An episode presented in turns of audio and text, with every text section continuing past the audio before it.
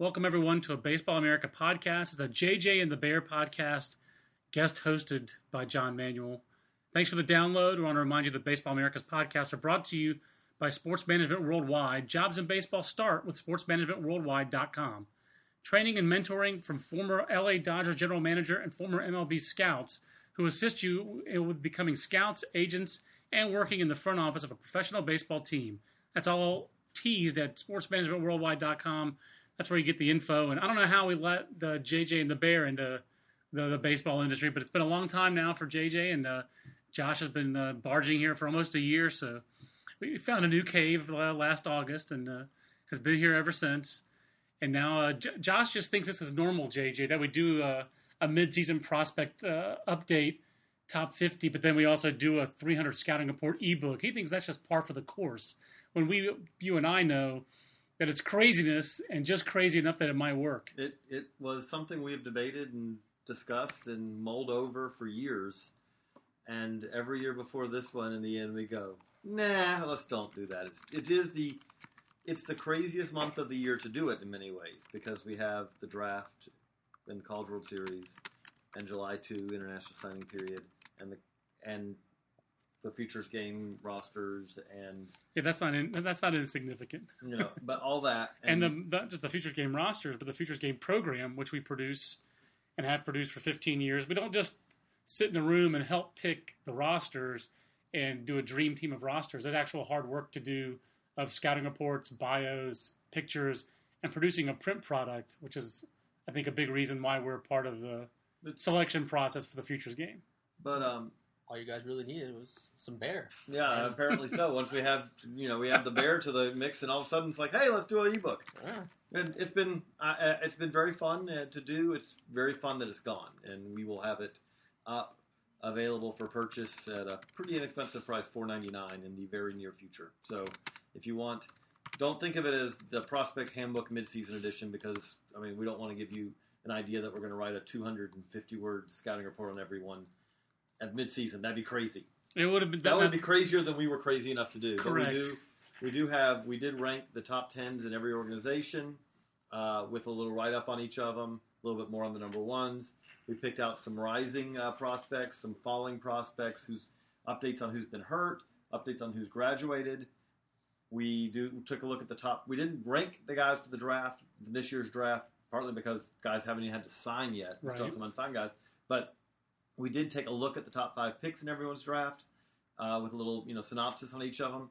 And then because people keep asking for it and we can't kill it even if we try, the 2017 lineups are in there. So you can take a look at your proposed look of how your team sorts out for 2017 with many caveats, as in that if it's not making allowances for free agency. It's not even a best case scenario. I don't know what, what should we call that, Josh? Like here's what your team would look like under 1970 rules. Here's what your team would look like if you did not have a general manager and thus could not make roster moves. Right, exactly. That's, that's pretty much it. This is your keeper league roster. You're not allowed to make trades. I, I will say this: the, the Twins pitching lineup for 2050 or 17 looked pretty decent and almost feasible with Alex Meyer and Trevor May and Kohl Stewart and uh, J.O. Berrios. None of whom are in my kitchen or have ever been in my kitchen, or I believe are going to be in the futures game. Let's do a quick futures game preview because uh, May no, May was injured. So Berrios was named to replace. And then Meyer replaced May. Okay, so I thought the May. Oh, they were both. I think Berrios was named originally. wasn't yeah, Berrios named originally, and then Meyer replaced I, May. I misread my futures game rosters, so I apologize. But let's let's, let's preview the futures game a little bit here because we're, we're all most going, fun event of the year. We're all going mm-hmm. to Minneapolis. I, I, thought I had. Uh, I freaked out earlier this week over my hotel being booked, but I booked my hotel and our rental car and our my flight on two different times that I booked them. So it kept saying you don't have a flight booked for this trip, and it was like, yes, I do, but not in this same trip. So it's okay. When I when I went on a trip earlier this year, I didn't book a rental car until midnight that morning because I totally forgot. that, that, that happens, but I think there are going to be more people here for the futures game than there were at spring training for you, at least in one concentrated place. So I was nervous about that, but I'm excited. I haven't been to the last two futures games, so I'm looking forward to being back. I think the first futures game I went to was 04. It was in Houston, and uh, I just remember seeing B.J. Upton, David Wright, Delmon Young taking batting practice together. At the time it seemed really awesome. You know, in 2014, eh, not as much. nice. That's nice. You know, uh, in 2004 was really, and Aaron Hill was the extra guy in there, MVP, and he Hill. wound up being the MVP. So he was the fourth There is- guy in their foursome. There is a long history of the MVP award going to someone who you look back and go, he was the MVP. I just was, I just Chase saw the Swan Lin is that- pitching now. you were just gonna go. I, I just was gonna say. Uh, I just saw the Chinese Taipei national team last week. We we normally call them Taiwan, but when they play an international baseball competition, they don't want to poke the China bear, so they go with Chinese Taipei. Um, but Wang Wei Lin is their center fielder, or Lin Wang Wei. That is Chase. That is Lin Che Xuan's brother. He played six seasons in the minor leagues for the Twins. Now he's on the Chinese Taipei national team, but he did not have as good an arm as his, as his uh, brother. But like Justin Huber, another for uh, another former uh, Futures Game MVP. There have been some.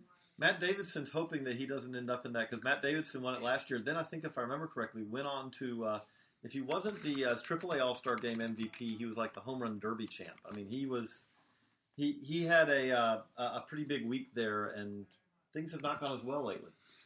Yeah, and they call it the Larry Doby Award, which I was not aware of. Is that that's what Wikipedia is telling me? Uh, it is very cool, but I wish we had a better award for, you know, Larry Doby. Uh, Wow, Futures but- Game is kind of cool, but to hear your all-time winners, according to Wikipedia, um, I'm going to take their word for it. A lot of these I can vouch for because I was you know we've been there. Alfonso Soriano for sure. Sean Thumbs Burroughs. I did not remember that Sean Burroughs was the MVP in 2000. Toby Hall, 2001. Jose Reyes, I like triples, 2002. Grady Sizemore, Aaron Hill, Justin Huber, Billy Butler, then Chin Lung Hu in 2007 in San Francisco. Yeah, yeah. I, I mean, I don't. I think I remember I trying um, to interview him on the field, and that did not go easily. But no, I, I remember he yeah, was, he was the he was the MVP. and it was one. Of, but I mean, this is an All Star game. The problem with the MVP at the All Star game is like most of these guys are going to get two at bats. yeah, pitchers are pretty much void from because you're going to get an inning. I don't. Maybe if a pitcher went out there and had the perfect nine pitch, three strikeout inning, maybe he would get consideration. Right. Otherwise, he's not. Maybe Yeah. a guy comes in and shuts down a threat. there has not been a pitcher who's been MVP. Chase Wan Lin is the only one, but he was not an MVP as a pitcher. Rene Tosoni, Oh, I remember Hank, that guy. Hank Conger, Grant Green, Nick Castellanos, Matt Davis. So Nick Castellanos, Billy Butler, Aaron Hill, Sizemore, and Reyes. So 2002 to 2004. That's uh, for heretofore will be known as the golden age of the futures game. MVPs, but not. Uh, futures game MVPs. We have they must have been good futures game, but we have a pretty good one set up for this year. Josh Bear, who is the player you're most anticipating seeing? With the caveat that it may be someone just that you're looking forward to the most because you haven't seen them yet this year or in spring training. I mean, there's. Uh, I'm really looking forward again to seeing my personal cheese ball, Luis Severino, because I saw him once this year and he was terrible, and I wasn't terrible, but the results weren't there because he got gave up 25 percent of the runs he's given up his entire career All right, that day. So I'd like to see him on a good day. Um, I want to see Joe Berrios a lot. Um, pitched today. Ben Badler there. Well, I'm sure we'll have a report by the time this is posted from Ben. But uh, went to go see him in the Eastern League up in uh, Connecticut. and who Ben saw yesterday. I think Dan Norris is going to be there. Daniel Norris uh, should be there. Yeah. Yeah, I haven't seen him yet, but I was always going to see a fellow Norris. Ben th- Ben saw 33 pitches, but they all happened to come in one inning, which was bad for Daniel Norris because that many had to come out. Yep. I'm thinking we're going to see fewer pitches from him and just say maybe one more out. Let's hope so. Uh, If if so, even if we don't, I'm sure that Daniel Norris will be just cool with it because he's just like he's pretty much cool with everything. It, it, there's karma; it'll come back around on him. and then of course the the hitting, the the Joey Gallo experience is always good to experience multiple times. Kris Bryant, I haven't seen him since the fall league, but he seems to be doing well for himself. And uh, it, it, it seems like He's okay without out you. Okay. Yeah, he's okay without you.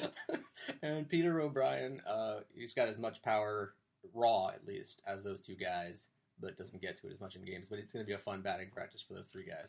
JJ, who are you most looking forward to seeing in the fall in the fall league in the futures game? Who are you? Uh, who have whether it's somebody you've seen before or someone you haven't seen? I mean, you've seen Uh-huh. Tayron Guerrero before, but you get to see him again. I- I have to start with a quibble, which is is that people say that you know so and so has as much raw power as Joey Gallo, and the answer is is if you're not talking if we're not talking about Mike Stanton, and I might include Bryce Harper in that discussion. Otherwise, the answer to that is, is no. He has this guy also has 80 raw power, but Joey Gallo's 80 raw power is more 80 raw power. I really Joey Gallo might be the 90. I mean, he might be like Billy Hamilton is that 0.3% who's off the scale for speed. And I think that that might be Joey Gallo. I'm with you. He I mean, might I'll- be off the scale. I'll, I'll say this. I hear what you're saying, but wait and see. No, no, he, he, you he, see, he parks some balls in places Hey. where humans have never set foot. and that's How about the, Kris Bryant? no, I'm talking about Peter O'Brien. Ah, that that's the thing I'm looking forward to most in this game. The you know, I'm sorry if you're a fan and you're not, you know, you're watching this on TV. The BP before the game right. is always, I wouldn't say as more enjoyable. I mean, I, I love seeing the guys. I love seeing the pitchers. I love seeing, you know, every now and then you see a great defensive play. Right. But to just have the ability, especially when you get I, in a dream scenario, we're going to get Bryant and Gallo in the same BP group. Maybe throw in, you know, O'Brien and that. When that happens, the competitive juices start flowing. You know, one guy hits a ball about 460 feet, and the next guy wants to hit it about 470. It's that I'm looking forward to that. Um, I, you know, Gallo is always fascinating to see. I mean, he truly is. You know, just kind of. But I'm very excited to see, uh, you know, Javier Baez for the first time this year, and see. Okay, you know, I, I'm. This could be a Javier Baez could, you know, MVP of this game we just established is not, but Javier Baez Right. could easily be the MVP of this game, or Javier Baez could be the guy who you walk away saying, "Man, he looked pretty bad here," because he's going to be facing premium velocity. He can catch up to that. That's not a problem at all. But the question is, is our guys going to try to challenge him, or are they going to use the approach that they've been using pretty much in AAA this year, which is we're going to make you, you know, shoot, show that you can hit something besides a fastball, uh, you know, that's hittable. I, I omitted Bryant, to, uh, Bryant Baez too. I've never seen Baez in all my travels, and I really like to see what uh, all the fuss is about. I- I'm really looking forward to Julio Urias. Urias. I mean, Urias, just you're right. he's just so unique. Urias is unique. I didn't mean to go that way, but uh, you know, the, he's he's so young. He's got the eye issue. I want to see that up close and personal and just see what it's like. And I want to see him pitch. It shouldn't be that big of an issue. I suppose it's not for him pitching. I want to see what how it works. I want to see how it all works. The one thing seeing it with video, it's a whole other thing to see in person. Out of the pitchers, I think I'm most interested to see him. Uh, I really do want to see Daniel Norris in person because I've read so much about him. He seems like a fascinating young man, but also the scouting reports this year, are, the stu- the results are finally starting to match the scouting reports. And it started last year, but boy, he got off to a great start in the first half this year. I'd like to see how he rebounds from this uh, poor start that he just had uh, this week in his last start before the the futures game. And uh, I'm kind of interested just to see uh, what the how the fans in Minneapolis react to a futures game. That's one thing I like to watch is know, how much are the fans in that area invested in the miners, like they were a couple years ago in Kansas City. Kansas City with the I wasn't there, but like Kansas City was a sellout. Like, please, we're begging you. Um, and it wasn't the same in New York last year, right? City No, Field, it's it New York. nice. I mean, it was a good crowd, but it wasn't anything like in Kansas City. This they were as it seemed I like guess they were been as, three straight fall uh, futures games that I've missed now because I wasn't in Arizona either. It, it does seem like that they were more charged up for the futures game in Kansas City w- Than anywhere, than Yeah. anywhere else that, that it's been. I mean, so it- I would love to see you know Minnesota, same I- division. How- how much had- would it be if if they they had had Buxton and Sano? This would be a sellout. There'd be standing room only. There'd be That's- stalkers. That was going to be my next point. Uh, that, that's exactly right. If Buxton and Sano were in this game, I think this would have rivaled Kansas City for the electricity for a futures game because this is a good baseball market, great ballpark according to all uh, reports. I'm hoping there's going to be like I, I don't know. I haven't seen the celebrity softball um, lineup. I was hoping Paul Westerberg maybe, um, Prince of course, uh, some Minneapolis uh, royalty, uh, pun intended. keep, keep, keep on hoping on that. Some right? music royalty. I mean, Minneapolis. was at Wimbledon the other day with a scepter. Yeah. So maybe Minneapolis owned the bat. '80s. Didn't Minnesota just own the '80s for music with the replacements and Prince? I mean, that's it. You know, it pretty much could have just played the Prince card and been done. But they added the blouses. replacements. I mean, like, yeah, I mean, puffy shirts. so um, they could have owned Seinfeld Day too. Um, but yeah, so I'm so I'm looking for. So to me, the ballpark will be a big part of the attraction. I'm looking forward to that.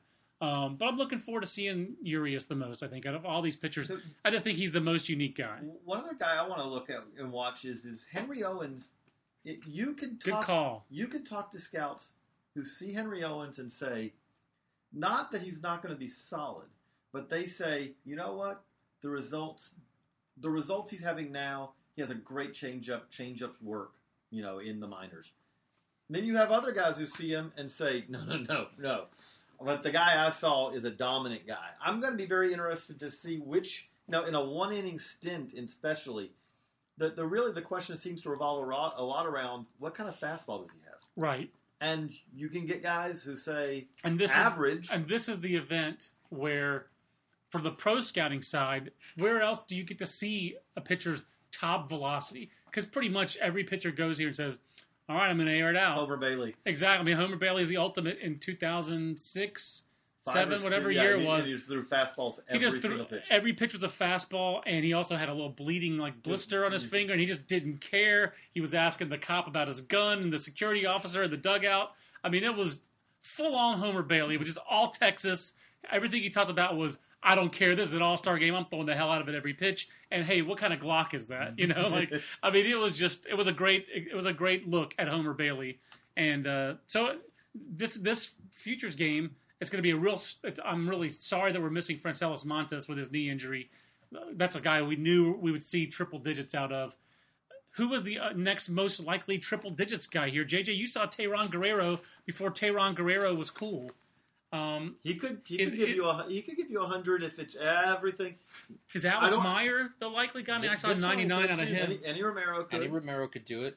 Um, Robert Stephenson has had 99, 100. I don't think he's been doing that very consistently lately, Right. but it's been in there. Lucas Giolito, Uh-huh. I mean, you could see. I think Right. that- I think this is a group.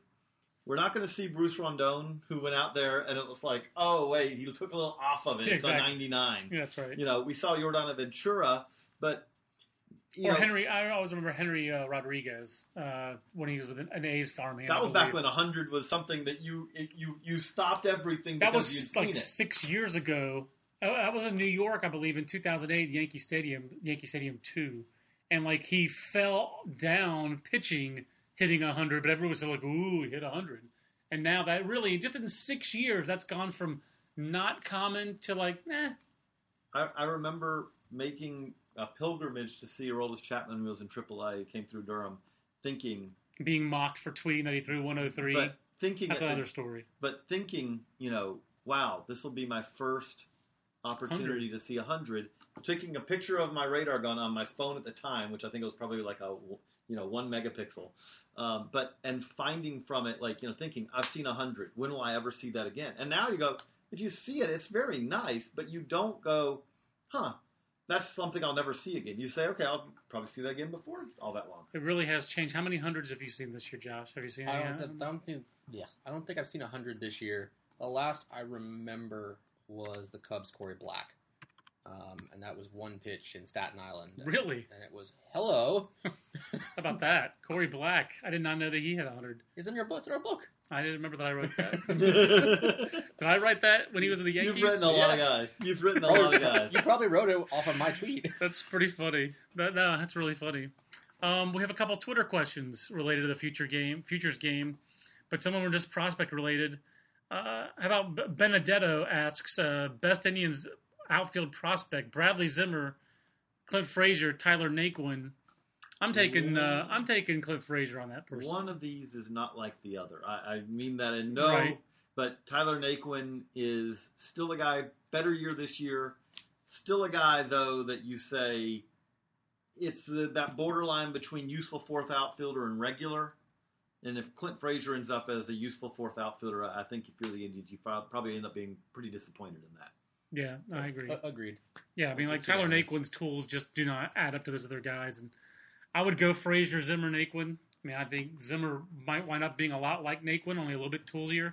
It is strange. though, I think, a It bit. is strange that they have three straight outfielders they drafted in the first round. That's just the way their board fell, I suppose, is what Brad Grant would say. Um, then we've got uh, BuzzFeed Lenny. I like this question as well. Um, is this Rob Kaminsky surge related to better stuff, better command, or both? I think it's related to the fact that he actually just was allowed to pitch. You know, Rob Kaminsky was one of the top high school pitchers in last year's draft class. It wasn't a big velocity class, but he does throw hard, solid average velocity from a left-hander, 88, 92. But he had a hellacious breaking ball, one of the best curveballs, if not the best curveball, in the 2013 draft class. He was highly regarded. Uh, in fact, for most of the year, I'd say he was more highly regarded than Hunter Harvey, who has all the buzz. Uh, Kaminsky was a North Carolina signee. They seem to attract first round draft pick pitching prospects. And Kaminsky's just getting a chance to pitch. And in the low minors, a guy who can throw fastball strikes and spin a breaking ball, that guy's going to dominate. So I'm Right. just I'm not really surprised that Rob Kaminsky. I don't mean to pull a circa 2004 Alan Simpson, but oh, I'm not surprised that I mean, he's that- uh, that doesn't play as well on the podcast when I take my glasses off. But, But I like that impersonation. it, it's not all that surprising. You know, would I rather have Hunter Harvey than him? I'll, I'll take Hunter Harvey because I do think he has more pure stuff. Bet board. I'll put. I'll take Kaminsky because I think Kaminsky's going to throw harder, and he has the hand speed to spin that breaking ball. That means he's going to have the hand speed to throw Okay. harder down the line. I'll take the lefty with the two plus pitches. I mean, I'm not saying Harvey doesn't have two plus pitches. I'm also going to take, for whatever reason, maybe I'm just saying this because intern Jacob Emmert is from New Jersey and he's in here. I'm taking Jersey over Bandys High. So And the the Bears, six years in New Jersey. Thank you very much. I don't think of you as a Jersey guy at all. Thank you, thank you. I appreciate that. You don't have the gold bracelet. that no, we- I, I don't fist pump very often, and I never tan, and I rarely do the laundry. and I don't go to the gym. but I like Kaminsky. I'm I'm pretty Oh, bullish I on Kaminsky. Kaminsky too, but I, you know, And I can tell you that last year, the the, the Cardinals officials I talked to, as here's that obviously they love Marco Gonzales. He's already gone to the big leagues. They like Kaminsky better. They thought Kaminsky had more ceiling. I'm I, with I them. would agree on that. And and I lo- I lo- I just put again, like I said this year on the draft show, with put Flaherty together with Cardinals pitching development equals potential stud. Same with Kaminsky. Thank you. If, if you're going to go on this bet board, maybe you bet on track record. And Absolutely. The, the, they, get- they know how to pick their pitchers. And Kaminsky, thank you very much, is proving that short people do have a reason to live. I like I like both of them for sure. Uh, I, I love that you're you're you're the like one of the youngest guys on the staff, and your '70s uh, music references I'll drop reference regularly. Randy Newman. I guess you just did. Do the scout view reviews uh, Uper in Iowa asked, do the scout reviews of Jonathan Crawford at West Michigan match up to the decent numbers? JJ, it sounds like they actually exceed the decent numbers, which is the problem. Right, and then the question becomes, okay, let's start. Let's start by analyzing this. Why is Jonathan Crawford in West Michigan? That's a great question because the Tigers are not known for their patience. Well, but See, not only that, but Jonathan, Groff, Jonathan Crawford is a guy who logically you would say should be in some way, shape, or form ready for the challenge of High A. I will. I'll throw in one caveat. He was an outfielder in high school. He did not pitch much his freshman year at Florida. Now, his sophomore and junior years, he did. So, I mean, he, he did pitch two years of college significantly. But it would not surprise me if he were more. I think it's fair to So- assume that he's more raw than the average college right-hander. I also think that there's probably an issue in terms of workload, just how many innings they can pitch him. Because I think that was, I think he was very erratic last year with with his stuff at Florida. Uh, entered the year as a you know guy we thought could go in the first ten to fifteen picks. Wound up falling to twentieth overall, and I think that was a little bit of a surprise that he went that high. But I I know another way to put it. His stats actually, I would say, are, are pretty poor this year, considering everything. Which is West Michigan, for one, is a very good pitcher's park, I mean, an excellent pitcher's park. And he's not. You really just would like to see a little bit more on the strikeouts, a little bit less on the walks. Again, I'm not saying that like give up on him in any way, shape, or form, but as you said, a little bit less polished than the average, you know, weekend starter SEC, you know, high draft pick. That being said, I, I don't think that that's you'd say that that's a great year. I think that the stuff is actually a little better, as you said, a little Yeah. better than the results are right now. Yeah, that, so that's I'm not sure how concerning that is because again, he's. I just think I, I'm concerned just that the Tigers haven't moved him aggressively because that is their mo. But I do think that goes back to for a college pitcher, he's less experienced than the average guy. That said, so is Braden Shipley, I was gonna say- and Braden Shipley has been moved a little bit more aggressively by the Diamondbacks. Yeah. He's been more But effective. the interesting thing with this is They're this is- somewhat similar. Maybe this is a little bit of a trend though, because if you look at that West Michigan staff, that West Michigan staff, again in the Great Pitchers Park, has been Farmer has been the uh, the college uh, the college pitcher uh, you know All-Stars. all stars this year. You've got uh, you know you've had there you've had you know Buck Farmer has been there a, all year. who was a college Kubitza. senior. Yeah, and Austin Kubitza, uh, hard worked. He's like the new uh, he's the new Kenny Baugh for the Detroit Tigers. Kenny Baugh worked very hard at, at Rice. Austin They Kubitza was the guy. you know. Austin Kubitza was a 70 fastball as a freshman and a 40 as a junior. That's the quote I remember from last year's draft.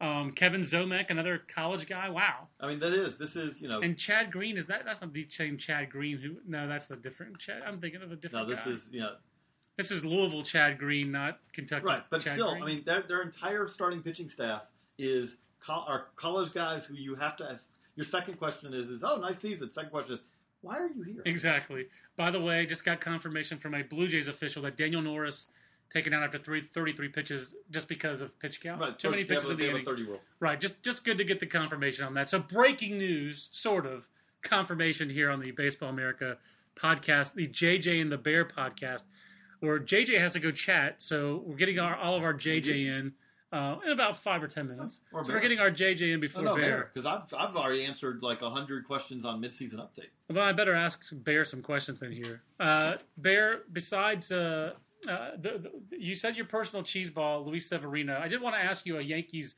related question. So we had a lot of Yankees. Obviously, they're one of the 30 teams that we did in our midseason update. That organization's draft from last year, we rated it as the best draft last October when we did draft report cards. What's the interim report on that? And then I guess there was some bad news on that front, was there not, from the I- I last just- year's draft class? all year, I mean, besides Jagielo being hurt, the reviews on him at third base had been poor at best. Um, talking about him moving to first somewhere down the line. I mean, internally they they talk about you know defense is something you can learn. You can learn better than any of the other tools. Uh, which Nolan I agree. Arenado, Nolan Arenado says Hello, absolutely. Uh, but the reviews this year were were scathing, and that's being nice. Um, they said he'd run into a lot of power. That's not a question, but will he be able to hit for average at the high levels? And that's uh, that's that's a question down the line. Ian Clarkin went on the DL today. I'm not today, a couple days ago. I'm still trying to figure out why, but the rumor has something to do with his ankle and maybe he's slipping on a ball again. Um, and, and Aaron Judge is, is doing quite well. He he made my 51 through 75, which you can find in our handbook. I just gave you one of. Uh, he hit the heck out of uh, South Atlantic League pitching as well. He should have. He's we talked we just talked about uh, Jonathan Crawford doing really well as a college guy in Low A, and Aaron Judge did really well as a college guy in Low A, and now he's doing pretty well in High Class A. So mixed reviews this year on that draft, but certainly not any reason to, to slam it early. Is it a great sign or a bad sign for the system that the breakout players of their system this year, not breakout, but the big news in their system have been guys like Peter O'Brien and Robert Refsnyder, who can really hit, or college players who can really hit, but at the same time, neither one really has a true defensive home. Well, I think that's par for the course with that. With that, you, we talk to we talk a lot with scouts about we have a lot of guys who seem inathletic or not very athletic, who they can hit a little bit and they don't have a defensive home, and that goes against the the vaunted profile right. that that the Yankees came up with back in the day under uh, Bill Livesey, I believe. Yep, 20 plus years ago now. and they just don't seem to use it anymore, and the results have been poor.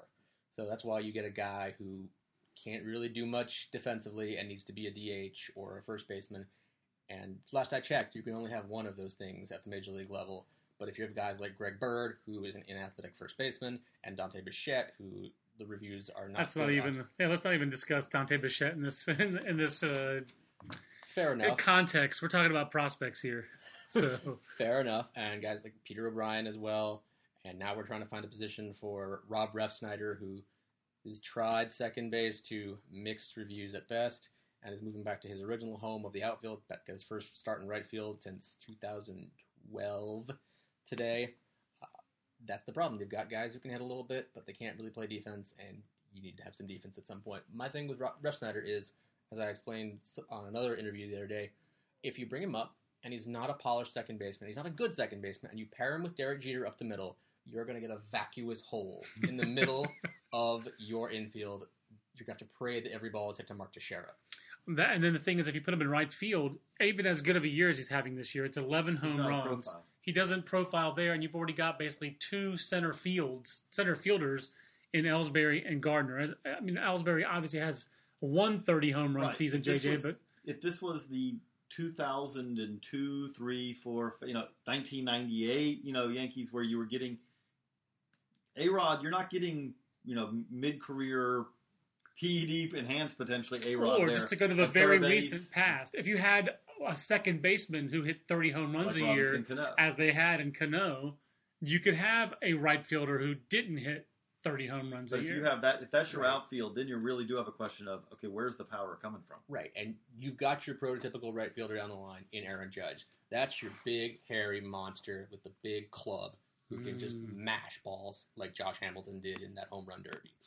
And Aaron, and Aaron Judge has won a home run derby. I saw him win it in uh, Omaha a couple of years ago, and he's a he's certainly a beast physically, and he hits them far, Oh no, he, he even makes, with bad bats. He makes above average sized men look like little children.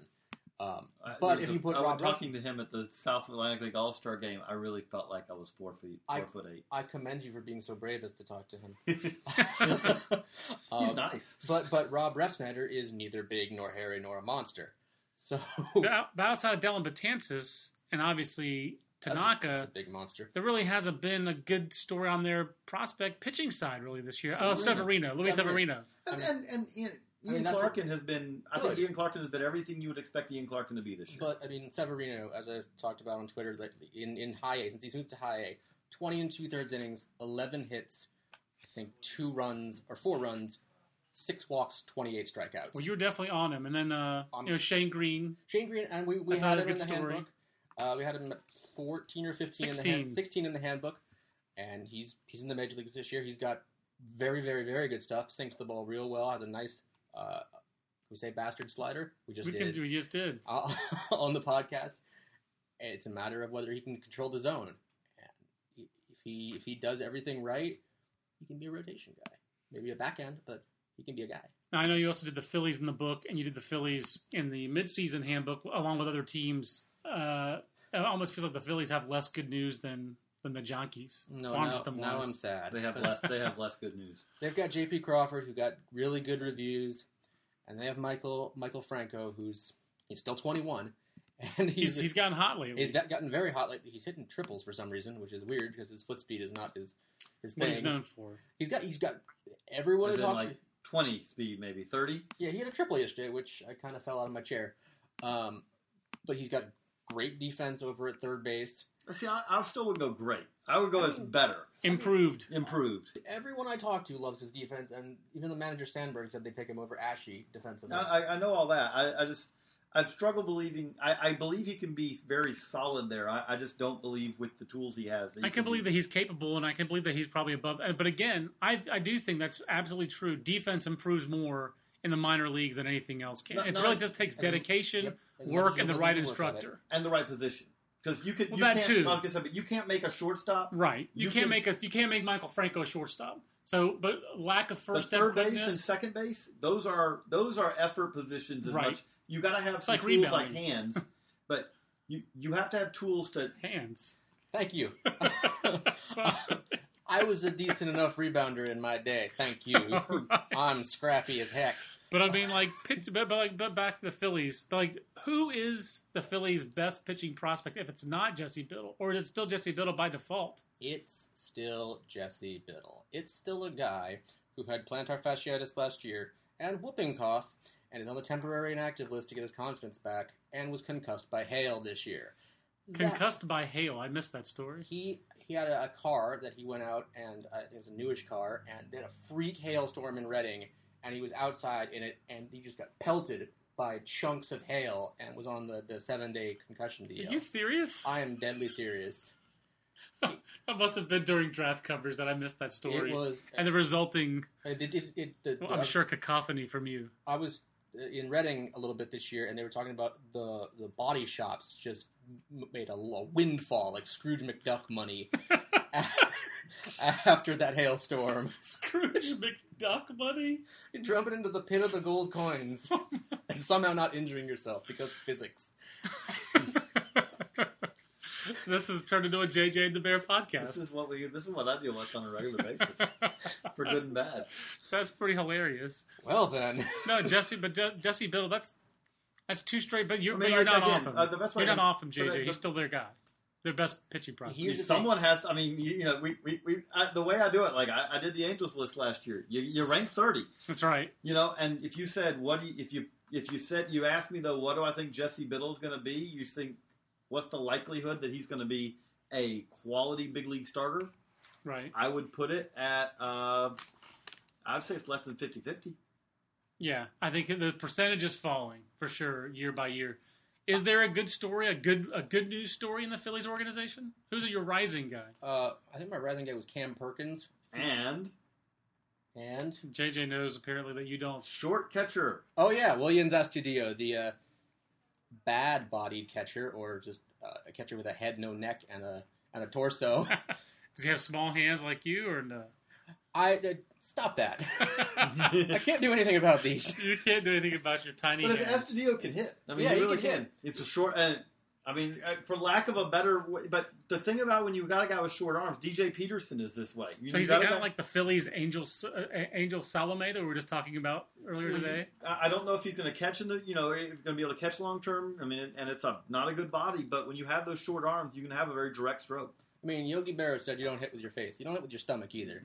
He's. he- he- What does this have to do with small hands? Stop it! sorry. That's real. That's really enough out of you. Okay, okay. I'm sorry. I do. I apologize. I've I will- crashed your I will- podcast. I will ball my small fists together and give you the Into annoyance of a lifetime. Small fists of rage. I'm Um, like raging a calf. Maybe not what other raging bull. orgs? What other orgs did you wind up doing? Uh, the Brewers and the Twins. They, I know the Twins. I mean, we've. I I think people know what's in their farm system. The Buxton, the It's Sano, really the good. pitchers. It's really good. But the Brewers, that's an organization that's had a good year. At the major league level, obviously, but the minor league level, you actually had more than ten guys to try to fit into a top ten. It was quite the argument for who was the tenth guy. You had to squint a little bit on number ten. And and these aren't like super prospects. This isn't like the Twins list where you go, man, Right. I'm leaving off a guy I really like to But put my, my lead in for that intro was, you know, entering the this season, they almost had nowhere to go but up. We ranked them 29th uh, this Yeah. offseason, and they did go up. They did not surpass the Angels. Um, Jimmy now- Nelson looks like a viable viable major league starter whenever the, the Brewers want to pull that trigger and send Marco Estrada to the land of somewhere else. Uh, known as the bullpen. well, that should. but I mean, th- this is even not even counting their 2014 draft guys, which are pretty boomer bust. You know. Yeah, Uh, again, but, but if, we'll Jimmy, see. if Jimmy Nelson graduates, which one Jimmy Likely. Nelson would sure hope that he will, but if Jimmy, because he doesn't need that many more starts to do it, but if Jimmy Nelson graduates, we said at the draft, their top three picks, prospects in next year's draft may be, I mean, next year's prospect handbook may be their top three picks in this draft because Right. all three of those guys are that high ceiling. Medeiros, the, the the lefty out of Hawaii, Yep. good for him. The uh, the athletic guy Monte Harrison, who can do all sorts of things on various sporting fields, Correct. and uh, Jacob Gatewood, who we just talked about uh, for the the home run derby last year at the Futures game and hit balls all over Citi That's Field. right. Power. That's right. Um, for either of you guys, but first for JJ, since you kind of marshaled all of our forces for this book, which farm system like took you the most by surprise, either on the positive or the negative side, where when you were editing their ten for this handbook update, like wow, this is a lot better than I thought it was, or like oh my gosh, what happened to you, Sulu? Turn around. Well, the That's A's, JJ we- and John inside we, joke. we, we, the A's, we knew. We, Right. The trade we reflected the trade. The trade, the Cubs trade's in there. So at the last minute, we had to do some surgery and take their number one and number two prospects out of the top ten. That's an ugly ten. And when you do that, they're left with not really their top two prospects are guys who the I always put those are guys who would be very good as a fourth, fifth prospect. I like system. their top three. I like Daniel Robertson. That's a quantum leap forward year. He's hitting for power. He's an infielder. Maybe he stays at shortstop, but I mean, maybe not. Then Renato Who We're going to see at the futures game. going to be really interesting. The, the power numbers are significant, and I like Matt Olson. Who's a, who's a power guy who walks? You know, Seventy-seven he- walks already. That, his numbers jumped off you, the page. You, to me. you, you kind of like, okay, you know, is he a good Chris Carter? Is that, you know, in some ways? It sounds like a Moneyball guy. Good question, but he is. I mean, he's a three true outcomes guy, and the thing is, in high school, he was thought of as a field for hit guy Mhm. by the scouts in Georgia. So, there is I like some, him. There is some possibility his batting average could do better than the what he's like done so liked him in high school, but but then you look at the rest of that system, and boy, it's a good thing their big league rotation is young and fairly cost controlled, and they do have depth because there's nothing coming on the pitching side. Well, nothing. they they could make one move like this. They did. That's I don't- right. You know, I don't. I mean, They shot their I mean, That's a good way to kind of. We'll we'll get back to the question you asked, but you know, I, I do think with this trade, you look at it, and it's one of those trades that it. That's it was Saturday night, wasn't it? Last Saturday night that this happened. It was the Fourth Fourth of of July. July. It was Fourth Friday of July, night. Sitting there, and it's like when it first comes out, you're like, wow. And the first thing that hit me when they were talking about the rumors of it was is that if this is a two team deal, Addison Russell has to be part of it because the A's had no way to do this deal Right. that does not involve Addison Russell. And then you can go to the question of if you're the Cubs, oh well, they just collected they in some way, shape, or form now have four shortstops, which seems crazy. You know, you can say three. Arismendy Alcantara in a different hmm. system, maybe it's four. Right. If, if, if, Chris Al- Bryant, if you're crazy, maybe. if Alcantara were on the Mets, he'd have been their big league shortstop to start the year last year. that's, I mean, that's So- where Arismendy uh, is. Arismendy, major leaguer. yes, That's that's, right. True. But you see that, but then you say at the same time, That was really more of a Mets dig than an Alcantara Oh, I know. bonus. I know. I'm just Okay. noting he's been he's up. I was the hoping you would help pile on the Mets. But, But- yes, getting back to this trade. but you know, you look at it and you say, if you're the Cubs, this this trade is one of the they they now have they can they can go in so many different directions right now. Do they need more pitching? Absolutely. At, the other thing I'll make a point with that though is, is the A's needed pitching coming in this year, and look how they did that. You can you have to get lucky, you have to scout well, but you can get creative. The A's have managed to get through the first half where they didn't have Jarrod Parker. right. They've had multiple injuries, and they went, okay, we we've reclaimed Scott Kazmir, Right. thumbs up. You know, Jesse Chavez goes from being a eh, reliever to being a frontline starter. Shocking. You know, Sonny Gray they developed from this, you know, themselves, and you and you look at it and say, wow, he's, A lot of guys had a shot to draft Sonny Gray. They're the ones that pulled the trigger. right. What I guess what I'm saying is, is you can do things in some ways. Yes, I know it is hard to find pitching, but the Cubs have shown it right now. They reclaimed Jason Hammel. Jason Hammel, that was a one-year, six million dollar deal. I think it's also harder to find power these days than it is to find pitching. I mean, it's harder to keep pitching healthy, but it's harder to find power. In that case, Josh, I like this trade for the Cubs. Even though I don't think of Addison Russell and Billy McKinney as power guys, they have athletes who can hit. And, you know, they might have traded Scott Feldman for their current ace in Jake Arrieta if Arrieta has figured it out. And he was a highly regarded amateur and minor league prospect. So for me, I, I like this trade for the Cubs.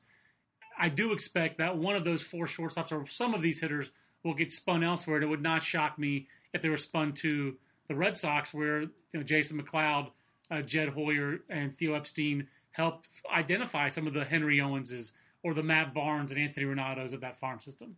Absolutely right. And I was going to go there with. I mean, you you can take this farm system and probably make a trade for any player in baseball who does whose name doesn't rhyme with bike gout. He, you could if if they if they were so inclined, they could spin off and get David Price Because nothing rhymes with Puig, you know. So no, no one's getting Puig out of Los Angeles. That's it's Puigy Wood right there. You ain't getting him. um, sorry, you lost me on Puigy Wood. I don't know. But yeah, they could probably get any pitcher they wanted, just about. You could get David Price right now, I'd imagine, with that system, if, if they were so inclined. What about next year? You can go get Gi- Giancarlo Stanton. And that's a farm system to get back to that question, JJ. Farm system that probably left you wanting Yeah, Tampa oh, Bay. Oh yeah, I mean, but I guess Oh, it yeah. wasn't as big of a surprise. It I mean, wasn't a surprise, but there is no number one prospect right now. I mean, your your choices for number one. I'm not going to give everything away, but here, it's not going to be that exciting. It's not going to be Rays fans who are like, okay, now I have to rush out they- because Rays fans, you know. But hey, there are there there are Jonah fans, they Carey, just, but they and just uh, there are a lot of bloggers. no, there, there are A lot of Rays fans. cowbells They owners. can't make it to the game though. I, I, my grand my grandmother lives in in St. Pete, and her friends have told me, yeah, we're Rays fans, but the games end. I mean, we're in bed by nine. I mean, I, I- mean, I'm not. That's I'm. That's what she's. Her friends say, and that's true. That's they the, really just should take the roof off and play nothing but day games. I think I think the classic Rays epitome of this season is they had a pigeon delay. I think yesterday, and they they play it ball inside. but but no, the Rays the Rays number one prospect possibilities. Kind of looking at it, you got Taylor Guerrieri, who is just returned to the mound. Just Eleven returned. months in, good for him. Just returned to the mound. in the GCL. just returned to the mound from Tommy John and a drug suspension, served at the same time. Um, Smart man. and Hak-Ju Lee, a shortstop coming off of a knee injury who has a sub 600 OPS in AAA. and bats ninth basically every day for a 500 AAA team. And who are the other choices? That Justin O'Connor, A catcher Who can hasn't- pick off futures everyone. gamer. But he hasn't. But who hasn't really? I mean, you're, you're still hoping he's going to hit, but he's had plate discipline issues throughout his career. He's never really hit. He's got some power. the guy who was probably in retrospect their best prospect coming into the year was their number 10 prospect in Kevin Kiermaier. He's hurt. He's hit a lot more this year, and so they've actually oh, gotten Well, they're Yeah, number what one a coming story. in. I mean, Odorizzi's been solid. I mean, right. You know, but Kevin Kiermaier has been Oh, you, awesome. you only need to take one look at Kevin Kiermaier at Durham. That's a stud. Yeah, that's a that's a pure grade A, 100 percent beef But- stud out there. but that's. I mean, that's the team. Um, on the on the flip side, as usual, Josh, you just went one step too far. That's what makes Bear Bear. On the flip side, I do think the Rockies. Um, I think it drops off pretty quick. Yeah, that's But- a that's an intriguing farm system. But you look at it. I've had multiple guys tell me said that Asheville team is okay. Do you stop at three? Do you go to four legit prospects? I mean, because you've got Dahl, whoever you know, Dahl, McMahon, Tapia, and uh, Volcano, Bracano, you know, Bracano, the catcher, is is pretty intriguing as well. That's all just there. Then you go up a level and you say, okay, Rosel Herrera, pretty interesting. Trevor Story, still gaining acceptance. there's some, you know, there's some, there's something there. The Dan Quayle of their farm system. There's something there, and then you go to the AAA, and you got Jonathan. You know, you double A and AAA. You know, this year you got Jonathan Gray, who, by the way, Right. is their best prospect. Yeah, That's And that's a pretty good. And comp- also, a guy doesn't count that has, has shoulder issues. Eddie Butler. Uh, he, he's going to rank once he counts again from the book. Right, that's true. So you put it all together, and, and that's a really solid system at the top. Now, you get down to 10, 11, 12, and and they also had the, a finally season from Tyler Matzek. I mean, he didn't break through in a big way. The fact that guy's He's in the major useful. leagues, they've had he has been useful. They had a lot of injuries. They called on him. He hasn't embarrassed them. I, I'm happy for him. That guy's had nothing but struggle since his major league, Now- his pro career started. Correlle Prime made the South League All Star game, and, and uh, Raimel Tapia didn't. I was kind of Ahead of his brother Optimus. But Sorry, have to Corral make Prime that is, joke. I mean, he, you know, That's a Josh joke. You're rubbing off on me. I'm just like You're uh, just plowing through I'm like just a plowing like a truck through a billboard. Yes. but uh, you know, Prime is, is pretty intriguing, toolsy. I mean, with power, uh, you know, but you, probably you know, you, you say okay, maybe not, but yeah, it could maybe. It's again, it's an interesting system. It is an interesting system. Um, uh, the the I did the Cubs and White Sox. I actually thought the White Sox were trending forward as a farm system last year. I don't know. I feel like their pro- their progress has been halted by Matt Davidson stinking. Uh, all the injuries right before the book went out. Concussion for Courtney Hawkins. Tim Anderson. broken broke wrist for for Tim Anderson, knee injury for Francellis Montas, and you're looking at the pitching and outside of Tyler Danish, you're like, eh, it's a little struggle to find. Jacob Mays had a really bad, He had a really bad. June. A he had a good June, He had a- but a- he- it was a terrible start. super June. He's, I- he's got 23 doubles now. I'm know all in on. Jacob May. I like Jacob May, so I mean, I ranked him in the top ten last year. I would have liked to have seen. That's a system that feels like it it just hasn't maintained the momentum. But again, you have Still, two. it's still, it's I mean, way beyond what, But what I usually think of as White Sox systems. It's like, wow, that's a disaster. But like you, like the scout told me a couple years ago, when I was talking about Astros draft, it takes two good drafts to make up for that one really bad draft. So that's where I think the kind of the, the White Sox are, The- the- and they and this year's draft will really depend on kind of do they Yeah. sign uh, Carlos Rodon or not? And uh, I mean, I, I think I'm unqualified in my love for Tim Anderson. That guy I could watch all day, every day. I think he's had the best all-around game that I saw this year, and that includes Gallo. But Um, the- and the- as, as Jacob over here in the corner points out, they got a reclamation project in Terrence Marin who's tearing up. Uh, Terrencing He- up. he, Yes. he, he is a solid high A pitcher now, which Indie is ball- a nice indie, indie ball, ball success re- story. reclamation story. But the, the thing with Tim Anderson that I would say though is, is that the, the question we still have to watch with him is is where is he going to end up playing? Right, and that's a question for a lot of their young infielders. It sounds like like uh, Troy Michalczewski. I think I got that one right. is up- probably Trey, ends you, Trey. you Trey. botched the first name. The, the, the That's first horrible. name is easy. The last name's I was hard. so focused on Michalczewski, I botched the first name. Hi, I'm Trey Steven. Michalczewski. you might remember me from such games as botched third base ground ball and second botched third grade, third base ground ball and third because that's it sounds like first base or DH. It sounds like batter's box is his only position right now. Uh, but Tim Anderson, Mike, talked to Micah scout. Johnson is not a sure bet that he He's not. second. Talked to a short. I talked to a scout who said Tim Anderson, said a shortstop last year. I thought when he first came here, you know what? There's a lot to work with there. I think that he can get better. This year, it's like second base is going to be a stretch for him, and you know center field's a possibility for him for Micah Johnson. So uh, you know th- there hasn't been progress for some of those guys. It's early. They're both in A ball, but the early returns are not encouraging. Right. I mean, as far as defensively, the, Just the defensively. other returns are, Defensively. are encouraging. The Nationals, I guess, are another. I brought them up because that's another farm system that it seems like there's just not a whole lot of there there with the Nats Mm. outside of Lucas Giolito. I was going to say, but That's a I, good I there do to come have. back to I do come back to like stars. like with with the Cubs. The Cubs system is not still as deep. I could the Pirate system I would say is probably deeper. The Twins system is probably deeper. But I do think the Cubs have the best farm system in baseball because if you have three top ten prospects, that is that is that that outweighs like okay you can have ten and you know but you're ten very good prospects and I have three top of the line Right. prospects, I'll take the three. The only team that can compete with them on that is the Twins because the Twins have two top 15 prospects at least. And Right. with, with the Nationals, I will point out that it's not a one star show in Hagerstown. They've got Wilmer Difo there, who's putting up a wonderful year, He's uh, and. He's and, and Rafael Bautista also putting up a really nice year there. Those two combined at the top of the order have stolen 72 bases this year. I like AJ Cole. I stuck AJ Cole in my 51 to 75, but I'm just thinking like uh, Michael Taylor's had a nice year. I like Steven Souza is a hard guy to figure out, but He at the is. same time, there's something there. He There's makes something. very loud contact, and our friends at TrackMan uh, registered him as the, as the hardest hit ball all last year in the Arizona Fall League. He makes some very very loud contact. he does. This is an organization that depth is not its middle name though. It's there. There is some potential star power though. I But- agree. But, I, and I, again, Michael Taylor, we had, we had some questions about Michael Taylor. You know, when we did our 50, he did not make our 50. The thing, I'm going to go into a digression here that uh, that I, I'll, I'll give to John Manuel a little warning here because I'm going to mention things, you know, like BABIP. But Michael Taylor's strikeout rate this year, he's having a great, great year. Here's why there is some reason for at least a little bit of skepticism, though. Michael Taylor's strikeout rate this year has gone up. He's striking out 30% of the time. His power's gone up too. Okay, so that's a good trade. sure. You hit for more power, you strike out rate. He's also hitting though for the best average of his career by far. Well, how, why is that happening? Even though he's striking out more, he's hitting 440 when he makes Wow. contact. The best way I can explain it is, is Mike Trout. If you design the player who would hit the best anytime he makes contact, Mike Trout will be that guy. He can beat out balls in the infield. Right. He hits the ball really hard. Mike Trout's career BABIP is 365.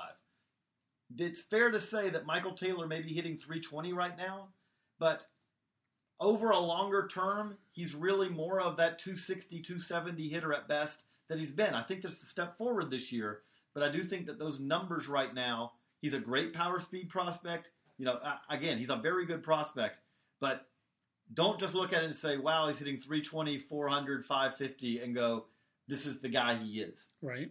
I'm with you. Bear, anything else for you to? Uh, what, we're supposed to poke the bear. Is that what I understand? No, we're not gonna pro- we're not poking the bear this time. We'll save poking the bear for next time. I, we're we're at the 52 minute mark, which is usually We haven't even really gotten into the 50 though. yeah. Uh, yeah, I guess we haven't. I guess I thought we dis- we, we discussed so many of these players. Uh, we haven't gotten into the rankings. Josh, We did a mid-season top. If you're listening to this and don't know, we've done a mid-season top 50. I think I think people probably do know. I'll tell you one of the guys in the 50 that we haven't talked about. You mentioned the Pirates organization that JJ we discussed. It's your cheeseball, Tyler Glasnow. And I mean, it feels like Tyler Glasnow, you could rank him as high as you want to. I mean, if you wanted to make the case, him and you can if you want to make the Tyler, if you want to. right, it's, but if you want to make the case that Tyler Glasnow had the best stuff of any minor league pitcher, could you make that case? No, Is he in that discussion? He's in that discussion. I wouldn't say best. I mean, I'd say he's in that discussion though. I do think that Giolito on a pure, if you're grading out the pitches stuff, I think Jonathan Gray, if you're grading out the pitches, are both like because Glasnow's the thing about it is, is There's a third pitch. Glasnow's and Glasnow's second pitch even isn't in that same discussion. What Glasnow does is is that Glasnow's fastball is really really hard to square up. Plus, I think what he does is he doesn't give up hits, which is kind of the you know the most basic part of the game is to hit the ball, see it and hit it. He doesn't give up hits. No, and now I mean again, you want to see him do that at higher levels too because as he goes higher levels, you expect the thing with him is is that you expect his control is going to get better. I know people can look at it and say, "Wow, he walks too many guys." He does, sure. He also, though, I feel like in many ways is ahead of schedule because he is a really tall pitcher. A whole lot of those really tall pitchers, if they do figure it out, it doesn't come till 24, 25. As the scouts put it to me, he said, the thing about a six foot seven, six foot eight pitcher is, if he's good, he's good for his second or his third team because the first team gets tired Right. of him. Johnny Hellweg says hi. Um, you know, I'll say Randy Johnson tweets hello. you know, but but you know, and look at I mean, Randy Johnson at the age that Tyler Glasnow is right now, and this, Tyler Glasnow is not Randy Johnson, but at the age that Glasnow was, Randy Johnson was barely a prospect from the standpoint of you have to throw the ball. At Oh, he's least probably a USC. yeah, and at USC, I've heard the you know, I, I've heard the the quote before that you know when when they were at USC, Randy Johnson was a worse uh, prospect. Was pre- you know at times he was probably not as good a prospect as a future scouting director. Yeah, exactly. You know because his catcher was Damon Oppenheimer. yeah, you know? you know Or was he maybe he wasn't as good of a prospect as NFL coach uh, Jack Del Rio? That was another catcher. If I may, uh, we have breaking catcher based news. uh, the Red Sox have DFA'd AJ Pierzynski Pierzynski. and called up Christian Vazquez. Absolutely, I, I You basically called that in the book. You you did the Red Sox. and I, I, I would say that Christian Vazquez should be a very regular catcher for them That until was- Blake Swihart comes aside and But says, the- the "Hey, intro- let's move you to a backup." The intro to the the book was the Red Sox won with an older team in 04, but their subsequent championship teams it was a younger team in 07. Then went back to an older team in 2013, and that team clearly has aged out. And it's time to start another youth group. Uh, youth, and they have the gr- and they have the guys to do it. and they do. And if I may say, I think Vazquez leaving the futures game makes room for Blake Uh, Swihart. at, at, at this point, it becomes tough. At, this point, it's all becomes- about who's close to uh, Minnesota, basically. well, go on, Blake Swihart. Stand outside Minnesota. I don't wait. know if uh, the if the AAA Iowa Cubs have a uh, have a catcher who can who can join this game. Josmil Pinto says that he wouldn't mind. Uh, There you go. Manny Ramirez can come on. Why not? He's not a How- catcher, but why how- not? speaking of catcher, you actually transitioned me to that. was my my next question. We made Blake Swihart our top ranked catcher on this list, Josh. I know JJ is very bullish about that. How about Bear? Are you bullish on this, or are you bearish on that ranking? Bear is bullish. I Okay. like Blake Swihart quite a bit. I saw him for I think three, three or four games this year, and he's excellent. I, I don't think I got to see him throw because nobody ran on him. Because you don't run on him because he's throwing I think about fifty percent of runners out this year. He hits well from both sides of the plate. He's done nothing wrong this year. He's I think he's a top catching prospect in baseball and maybe a top thirty prospect in baseball. Oh, he's like top fifteen He's for top us. 15. Yeah, so he's like not maybe. We have him. Well, uh, absolutely then. You said that was quite a bit of conviction. There. We have him fourteenth. Fourteenth. with Austin Hedges 17. So part of it was Austin Hedges having kind of a soft season, JJ, offensively. More of it was just the robustness of the scouts' opinions of Blake Swihart, correct? Right. Well, the, th- the thing about it is, is that when you're comparing the two, Austin Hedges. And throw in Kevin Plawecki and Jorge Alfaro into this discussion right, as okay. well. Now let's start. Okay, we'll, we'll, we'll start by working our way up. We're, Jorge back, Al- we're backing up. Beep. Jorge Alfaro. The. Okay, you don't drop. You know, but, but Jorge Alfaro. You look at him and you say, tools wise, matches up very well with these guys. But at some point, and I'm not saying you give up on them anyway, but when you're comparing these guys, Jorge Alfaro, his, you'll see some good receiving, and you'll see receiving that you go, wait, how did he miss that? You Ball? see some receiving and some retrieving. right, you do. yes. And you, you're, his pass balls, I think he's up to 19. I think now 18, 19 this year. That's his customary full year total. right. At So some point, the tools have to be paired with skills. right. He's, and he has improved skills, but that just tells you how raw he was. Because the But guy, let the, the young, the guy is just twenty one. right. But you don't give up. Let, but- let me say this to you. He's on a staff that includes, as we've seen, Jose Leclerc, Mhm. Jason Knapp. Guys like you're Oh, gonna Cody get past. Patel. I mean, I'm not saying, but But in the But- big leagues, he's you've better seen- handle that. but the thing about it is, is we've seen it ourselves. We've seen him miss balls where you say, okay, What? the guy missed his spot. I get you. I get that, but it wasn't in the dirt. It wasn't that you had to come out of your crouch. It was you just had problems getting your mid on it and holding on to it, and that's and that's. I mean, that's the guys who see him. That's what they say. Like, still like him, but he doesn't. When you're talking about these comparisons, as toolsy as he is, you can't compare that to a guy like Swihart or Hedges, who is a much better receiver. Is I mean, Swihart's a year older, but he's a level ahead. He's more productive offensively, and it's and he's they're, they're, they're quite they're both quite athletic. Is Alfaro more athletic? Maybe, but yeah, but Blake Swihart's a good athlete yeah. too. Swihart's a good athlete. Alfaro, most athletic catcher in the game in the minors. I would, you know, there- I'm not. There might be some guy I'm not thinking of who just converted from shortstop or something, but Alfaro is athle- as athletic Right. as a catcher as you're going to see. But Kevin- Swihart is Swihart is more skilled. Kevin Plawecki's a completely different animal from those guys. This is more of a college guy, high ceiling, I mean, high floor, lower ceiling compared to these guys. I mean, there is some ceiling here, though, Josh. This, this guy has offensive ability, patience. He seems like he's gotten better at what the Mets really stress to him, which is don't just take some of these fastballs just because they're fastballs that not exactly where you want to drive that pitch, be ready to hit that fastball. He feels like he's done that because the, the power numbers are up. yeah, I think he's very close to eclipsing Travis lowercase d Arnaud as the uh, the catcher of the future in the New York system. And let's talk to scouts who like him better. I think at some point we talked about results over potential, and Travis d'Arnaud is a, a poster boy for that sort of thing. Yeah, Travis d'Arnaud. Is Travis Dar? No. Well, Travis Dar- Travis d'Arnaud's thing, I, I still think he could be a very solid big league regular catcher.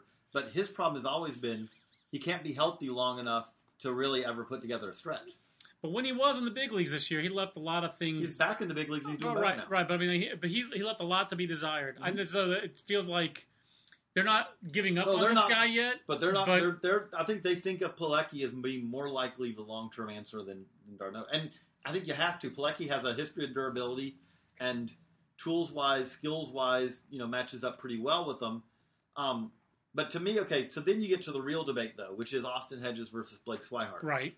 We've worked our way up to it. Hedges is still, I would say, better defensively. Hedges is kind of considered the gold standard, although Uh, I'd have to say Roberto Pena with the Astros is least in that discussion as And far as Christian Vazquez. and Yeah. Christian Vazquez. Those are the guys in discussion. But Austin Hedges has been pretty much since he was since his first full year, He sprung fully formed basically from the head of John Savage and And- and, and- was yes. and they really thought, okay, this is a guy who's really good defensively. And I think that's true. At the plate, throw the caveats in. He's a catcher. Catchers take a long time to develop. Yadier Molina is the the outlier who you don't want to make him a trend, but Yadier Molina was a terrible hitter for three years and ended up being basically an MVP candidate. right. Okay. That being said, Hedges has never hit. He's had some good years, but Hedges has never hit like Swihart hits. Now, and Swihart has, I think, probably switch hitter with more offensive potential and is showing it more right now. You compare that, okay, you could say, I want Hedges first because he's got a little bit more defense, but Swihart's defense is very good. You're seeing an arm that it may not be Hedges' arm, but is a well above average arm. Right. You're seeing receiving that is it's not Vazquez in his own system, but it's perfectly acceptable, if not better than that. The trends are up.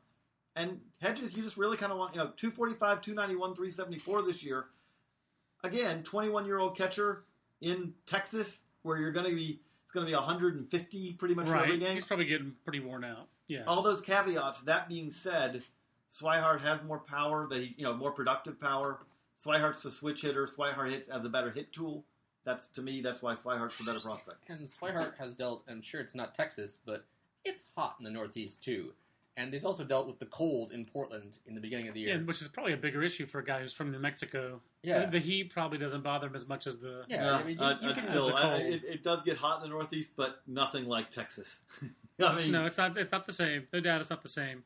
Uh, Uh, left-handed pitcher. Do you need to go, Bear? I don't know when to go, but I was going to say something, but I forgot Say what I was going to say. So I killed you. Left-handed pitchers is another area I wanted to, to you guys to debate because it feels like Henry Owens, Julio Urias, um, Urias. Daniel Urias. I'm sorry, Daniel Norris.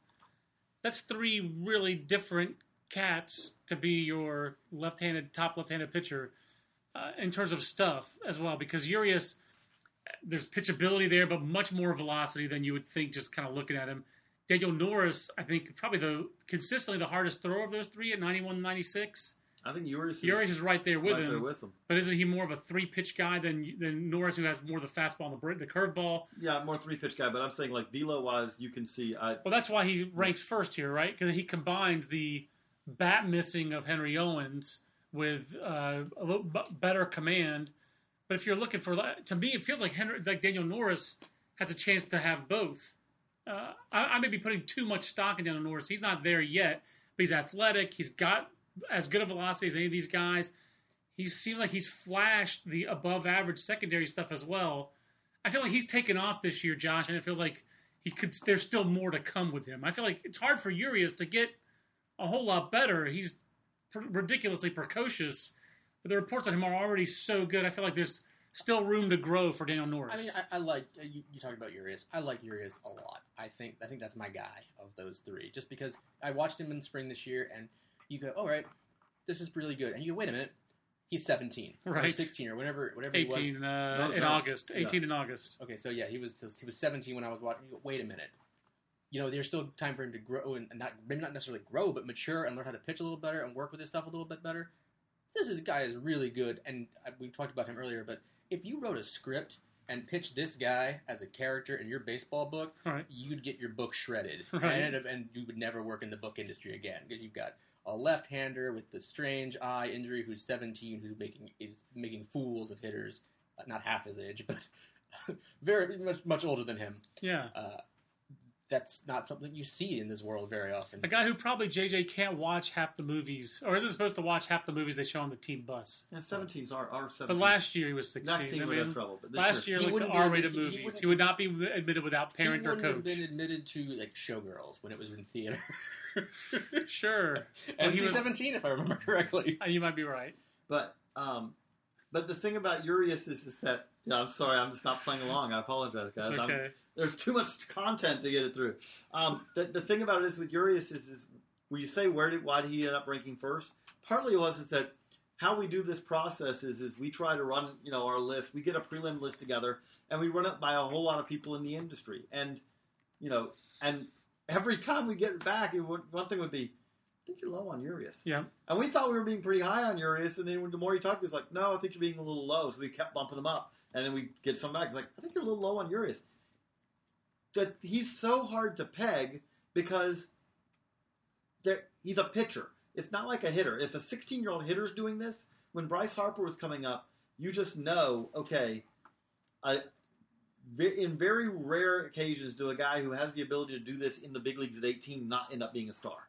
Right. That's not the case Pitchers. That that's actually going to be my last caveat on Urias. He's an outlier because he's so good, so young. He could he could pitch right now in Double A. I I had scouts tell You're me confident, I had scouts tell me that he could have pitched in Double Last A year. last year. right? There's a reason they're not. It makes sense. They're very much limiting his innings. They're very much limiting his outings. And there's like, okay, there's no real reason to. What does he gain by putting him in Double A? But he could do it.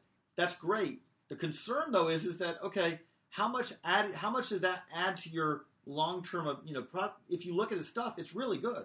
He's a top 15 prospect because of his stuff.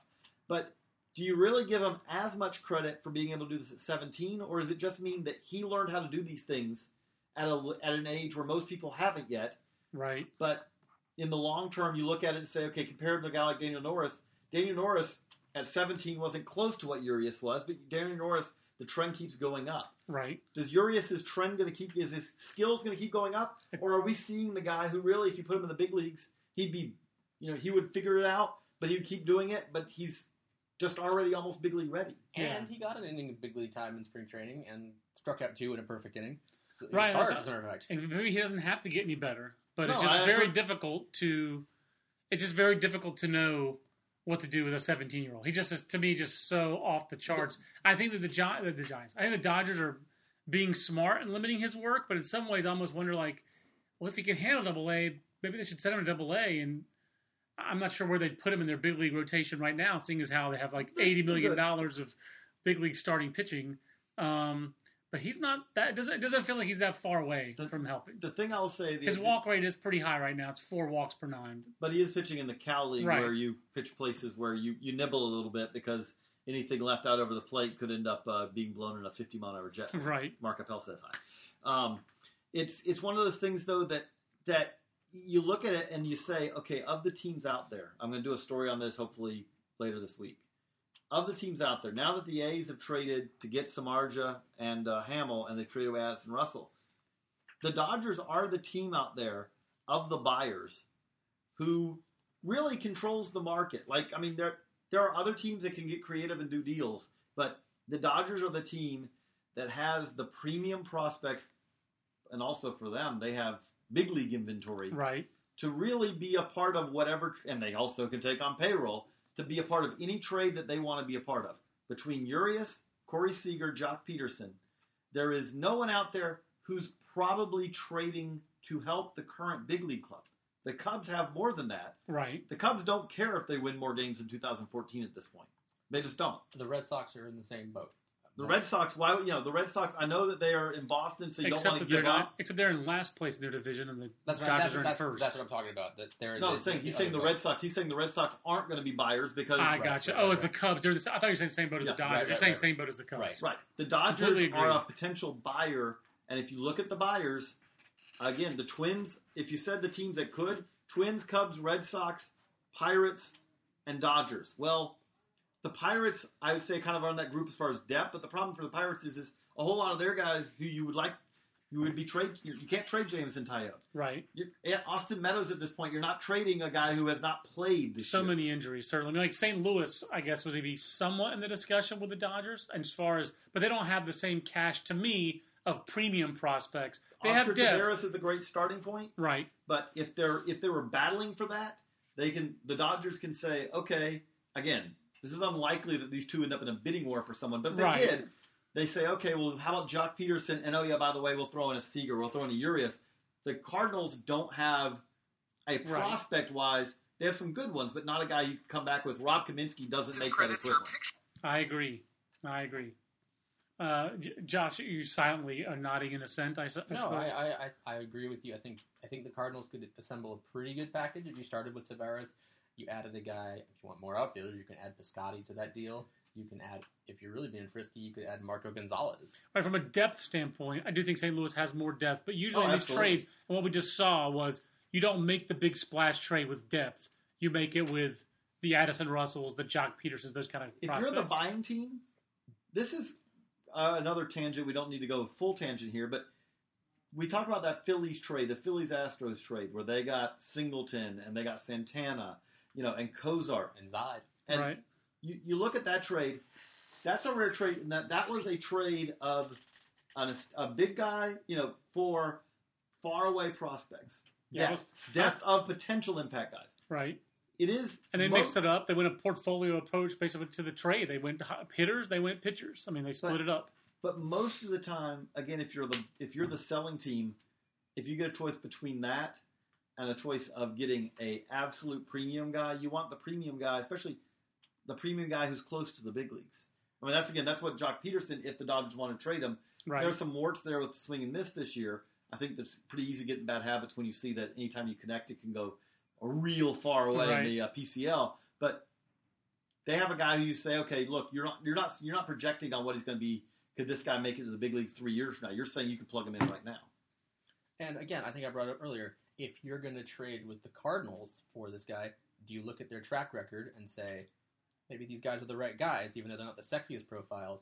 Maybe they're the best bet to develop into good guys because the Cardinals have looked at them and said so. That's how you do always wonder. But, The they're- Cardinals, but if they're selling them, are they the ones that they know? exactly. The Cardinals hitters have almost become like Braves pitchers used to be. Like Brett Wallace and Zach Cox make me think, hmm, maybe I shouldn't trade for a Cardinals hitter because usually they held If they on want to to their, get rid of them, maybe that's they the, exactly they hold on to the ones counterpoint. Those two, those two guys were first round picks and they held on to the Matt Carpenters and the Matt Adamses of the world and those are two of their best hitters they right now. They evaluated themselves very well. That's hard to do, but they knew they they the were key. off Brett Wallace within about an hour of drafting him. Yeah, appears. no, you're exactly right. That's and that we've we've you and I have talked about that for years. Where that that's the first thing. The first key to making a good trade is knowing your own players. The second key is knowing the other the players you're getting, but knowing what you're giving up and being willing to give those players up. That that's why when we talk to uh, A's sources about uh, this trade, they're like, "Well, it's a very emotional trade for us." Because they really believed in Billy McKinney and Addison Russell. That's why this trade was so bold and so gutsy and fun as a baseball fan it really was a fun trade. It's been fun since then watching Jeff Samardzija's reaction to it. I mean, like that guy's jacked and pumped and jacked to be part of that trade. I think it'd be in a playoff race. He's He, the he- he gets to. Yeah, When's last? When's the last Jeff Samardzija game that really where he pitched and went this? This is gonna. There's a lot riding on this. the. Big East tournament in 2006, maybe. But You know, going over the middle against uh, Ohio State or something. That's I mean, probably it, actually. So but in for Michigan. the All Star Mich- game now, so that kind of stinks yeah, for Michigan. him. Sorry, they don't play. They didn't play him. Then you got to have to go. All right, last thing. Who's the bigger surprise being on this midseason top 50? Is it Aaron Blair of the Diamondbacks or Dalton Pompey of the Blue Jays? I ask you, Bear. Dalton Pompey. I mean, my goodness, Aaron Blair had a pedigree coming in. We, we knew he was a commodity. That, that's easy. I- I'll say Pompey too. And the thing about it is, is that we knew of Pompey, ranked in the Blue Jays top 30 coming into the year, uh, was a very intriguing, toolsy prospect. Really, it was a question of okay, can he build on a, a very solid 2013, but not spectacular 2013 season? And the answer is, is yes. He built a whole lot on that. You're so it's seeing- real and it has a chance to be spectacular with him? Absolutely, Jerry. but it's it, it is one of those things where you look at him and say, okay, center fielder with on base skills and some pop. That, Yes, that's a please. good combo. Yeah, like the last line of Clint Longenecker's report, Pompey will likely begin 2014 at Dun- Dunedin, has the athleticism, makeup, and tools to be an everyday big leaguer at a premium position. Hence, when you start show not just showing that that's potential, but you start playing like that, top 50 prospect. The, the best way to put it is, is the two guys who are at the very back end of that list who we debated about is him and Brandon Nimmo, pair of guys center fielders in the FSL who had very who had very good first halves, Certainly similar profiles on the surface. but they're very different. Right.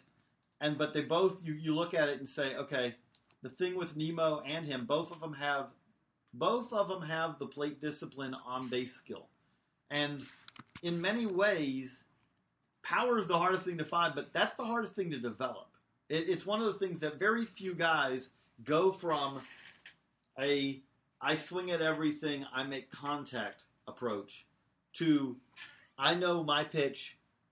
I know when to draw to take a walk too, because the walk's good too. Seems like Pompey is closer to what he actually will be than Nimmo. There's more projection involved with Nimmo because Nimmo, Nimmo's going to be a corner. He's pro- but like the best case scenario for Nimmo is he's going to wind up a power hitter on a corner, maybe more like a 20 home run guy, 20 I 25 think home runs. best case scenario is is that somehow he adds, the keeps power. adding power, keeps adding strength, but keeps his speed to where at least first half is creating playing center. I, again, if you say it's likely, I probably wouldn't say that. But if you said best case scenario, I think he does play center at least for a while. That's His- the best case The reports on him almost sound like kind of like a Michael Brantley kind of player. You know, like good hit.